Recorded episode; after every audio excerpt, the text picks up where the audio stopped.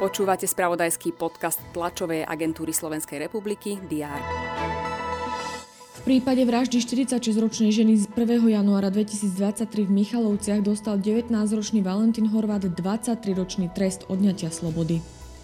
Objem stavebnej produkcie v novembri 2023 predstavoval hodnotu takmer 767 miliónov eur, medziročne sa zvýšilo takmer 7 Slovenské hokejistky skončili na majstrovstvách sveta hráčov do 18 rokov vo štvrťfinále. Nad ich sily boli reprezentantky Fínska, ktorým vo štvrtok podľahli 0-2. Spojené štáty a Británia spustili masívne údery proti desiatkam cieľov v Jemene, ktoré sú spojené s tamojším Iránom podporovaným husijskými povstalcami. Aj tieto informácie priniesol uplynulý deň. Aktuality budeme sledovať aj v piatok 12. januára. Vítajte pri prehľade očakávaných udalostí. Poslancov Národnej rady čaká diskusia o novele tzv. kompetenčného zákona, ktorý vetovala prezidentka Zuzana Čaputová.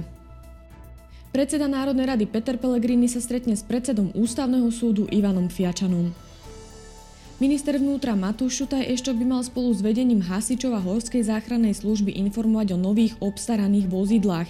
Tie majú zlepšiť mobilitu príslušníkov zborov.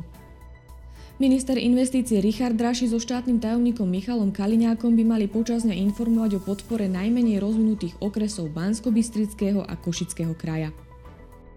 Podpredseda talianskej vlády Matteo Salvini bude vypovedať v procese týkajúcom sa nezákonného zadržiavania migrantov na lodi kotviacej v auguste 2019 pri brehoch talianského ostrova Lampedusa.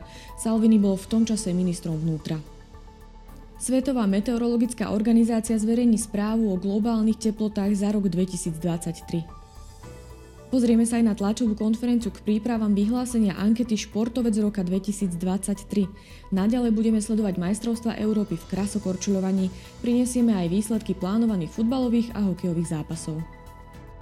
Počas dňa bude jasno až polooblačno, teploty sa budú pohybovať od minus 3 do 2 stupňov Celzia. To bolo na dnes všetko. Aktuálne informácie prinesieme počas dňa v spravodajstve TASR a na portáli teraz.sk. Prajem pekný deň.